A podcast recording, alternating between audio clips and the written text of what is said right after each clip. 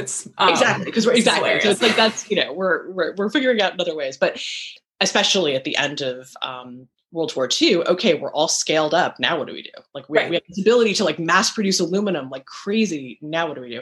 There's and, so many aspects of that in the mid-century house. Carpets made out of nylon, oh parachutes, yeah. all the like everything in the kitchen. It's t- you know, formica, like all of this stuff, Tupperware.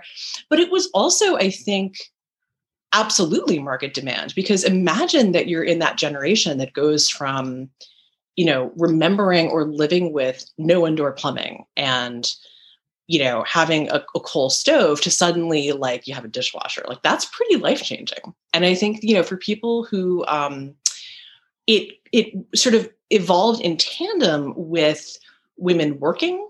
Mm-hmm. Um, you know, sort of leaving the farm, moving to cities, working in professions, um, in smaller numbers pursuing higher education, but even in kind of greater numbers, just working outside the home generally. Right. Um, and the idea of kind of, you know, needing and wanting those conveniences, which we, we now take for granted. Yeah. And it's interesting too, because it feels like a lot of it well, it was interesting. The marketing is all how to make it more convenient.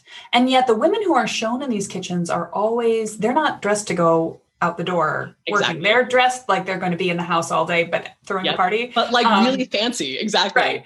Um, so it's interesting because at one point in the book, you call out that um, the message is so much about labor saving, but it almost starts to turn into a message of the woman herself is a glorified kitchen gadget.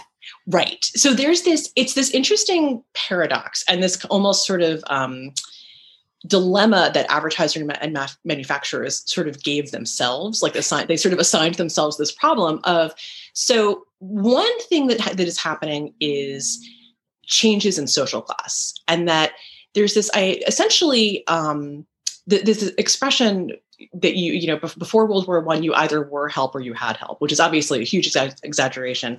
But to the extent that there was not a gigantic middle class kind of consumer class that's it's more or less true. I mean, there were right. not there were a small handful of very wealthy people who had staff and massive kitchens that were basically like workspaces in the house. And if you troll online real estate listings, like even though I already own a house and need another house like home ahead, um, looking at like gigantic kitchens in really old houses, they sort of look like workspaces, right? Like they right. don't look, they might be really huge and well lit and beautiful, and beautiful and like the way that we think of things as being sort of you know vintage and, and beautiful but not an